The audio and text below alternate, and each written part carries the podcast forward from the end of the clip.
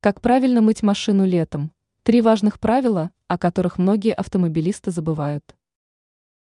В жаркие периоды подход к мойке транспортного средства должен быть определенным. Нужно соблюдать несколько важных правил, которые не так актуальны зимой, весной и осенью.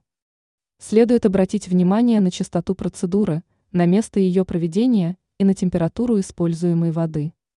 Игнорирование рекомендаций может привести к серьезному повреждению лакокрасочного покрытия. Мыть автомобиль часто. Процедура должна быть регулярной. Чем раньше будет смыта появившаяся грязь, тем лучше. Если загрязнения будут оставаться на поверхности машины слишком долго, то риск неравномерного выцветания краски станет очень высоким. Не использовать горячую воду. Летом машину нельзя мыть жидкостью слишком высокой температуры. Использовать следует воду, температура которой не превышает показателя в 60 градусов.